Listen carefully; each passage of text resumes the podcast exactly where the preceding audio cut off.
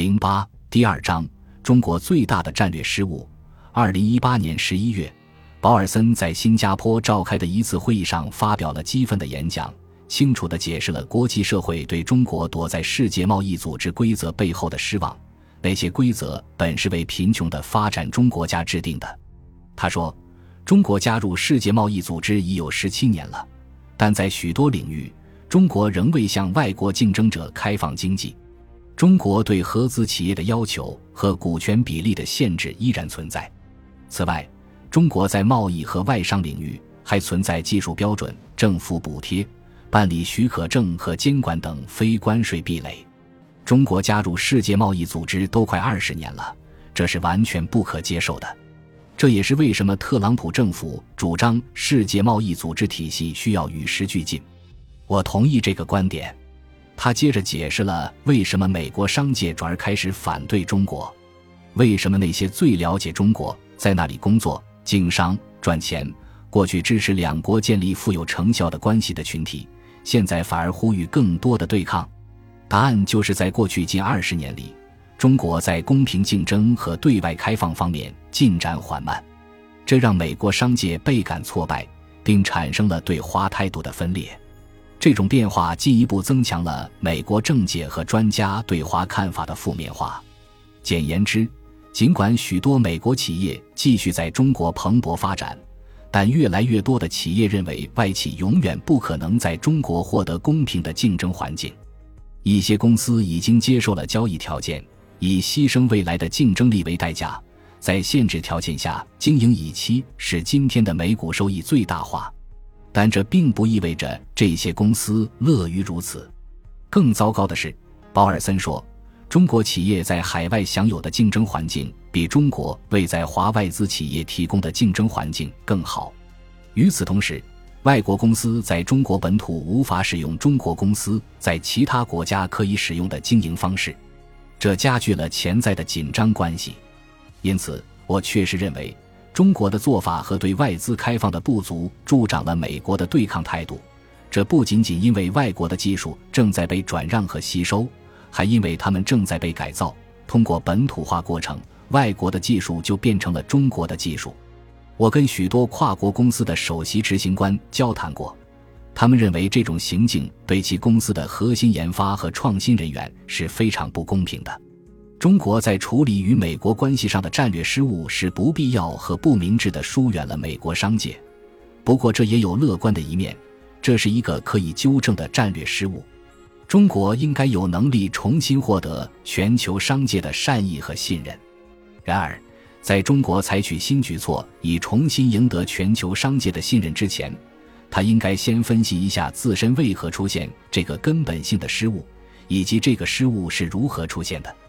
中国政府在对战略失误进行内部分析时，必须极其坦诚，不可回避处理敏感问题。这里有一个例子：许多中国官员都非常熟悉马克思主义文学及其派生物。这类文学作品中充斥着对商人的嘲讽。列宁就说过一句名言：“为了利益，资本家可以出售绞死自己的绳子。”顺便提一下，我在现实生活中见到过这种情况。一九七三至一九七四年，我在金边服役时，当时的政府实质上是由美国军方扶持的亲美政府，因此，美国军队会不惜代价发射炮弹保卫金边。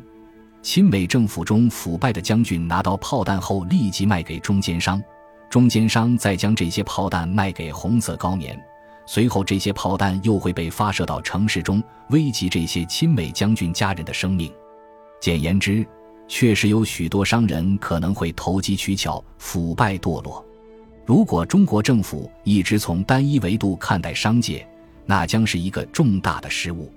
即便有利可图。但如果商人是被迫签署协议的，那么他们心里也会对迫使其签署此类协议的中国官员深感怨恨，哪怕所有程序都合法合规，这种怨恨也是真实存在的。黄宇川，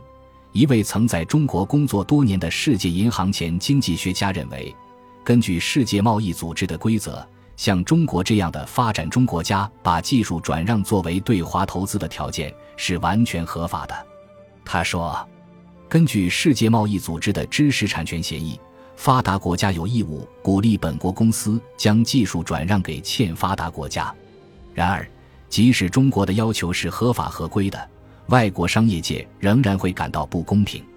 如果拒绝签署提供技术转让的协议，他们将无法进入更大的中国市场。为了保有进入中国市场的机会，商人感到别无选择，只能同意技术转让。听说西方商界并不高兴这么做时，一些中国官员可能会很惊讶。每次中国组织高层论坛并邀请西方主要集团的首席执行官参加时，他们也都会出席。我就参加过一些这类会议。二零一九年三月，一群西方首席执行官、西方经济学家和记者齐聚北京，参加中国发展高层论坛。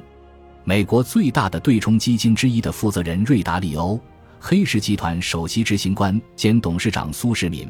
诺贝尔奖得主约瑟夫斯蒂格利茨和英国《金融时报》首席经济评论员马丁沃尔夫等知名人士参加了此次会议。幸运的是，美国两位著名的前财政部长罗伯特·鲁宾和劳伦斯·萨默斯也受邀出席。两人都坦率地谈论了美国商人在与中国打交道时面临的种种挑战。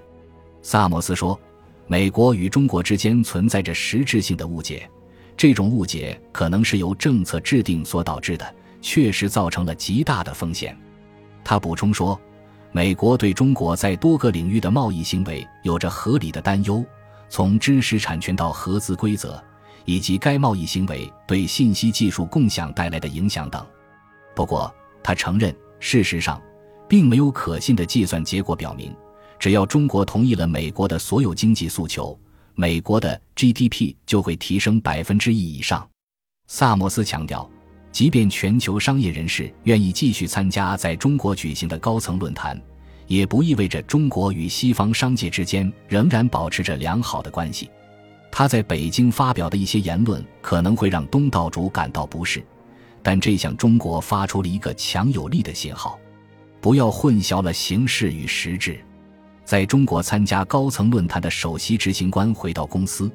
也许会发现自己的同事对于中国的业务往来仍然感到不满且不快乐。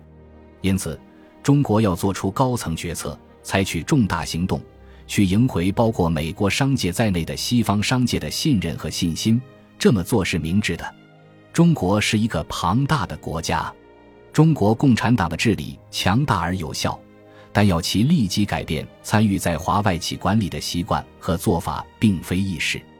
数十年来，在庞大的中国政府体系中，许多制度、流程、习惯和文化已经根深蒂固，期望一夜之间改变所有既定的流程和习惯，是完全不现实的。要在庞大的中国体系中实现一百八十度大转弯，中国人首先需要做出一个重大的哲学决定，然后采取一些创新的实际步骤。中国需要问自己一些尖锐的问题：是什么导致中国这种大国遭受了来自西方小国的百年屈辱？中国经济从公元元年到一八二零年都与世界其他国家并驾齐驱，但之后为什么会落后？中国清朝的聪明官员为什么意识不到世界已经发生了巨大的变化？导致十九世纪中国官员盲目的原因是一个有力的中国哲学假设，即中国是一个伟大的自给自足的中央王国，根本不需要与世界接触。乾隆皇帝对马加尔尼勋爵说过：“中国拥有一切所需的东西。”他认为中国根本不需要世界其他地方。痛苦的百年屈辱最终引导了中国的开放。邓小平在实事求是的基础上做出了这个决定，对外开放确实发挥了作用，中国的经济腾飞了。然而，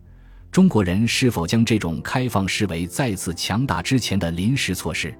他们是否希望最终回归自己的中央王国心态，与世界进行贸易的同时，在文化上保持分离？当中国筑起高墙，切断与世界的交流时，它就落后了；当中国向世界开放时，它又繁荣兴盛了。为了实现持续的长期成功，中国应该彻底放弃有着长久历史的中央王国心态，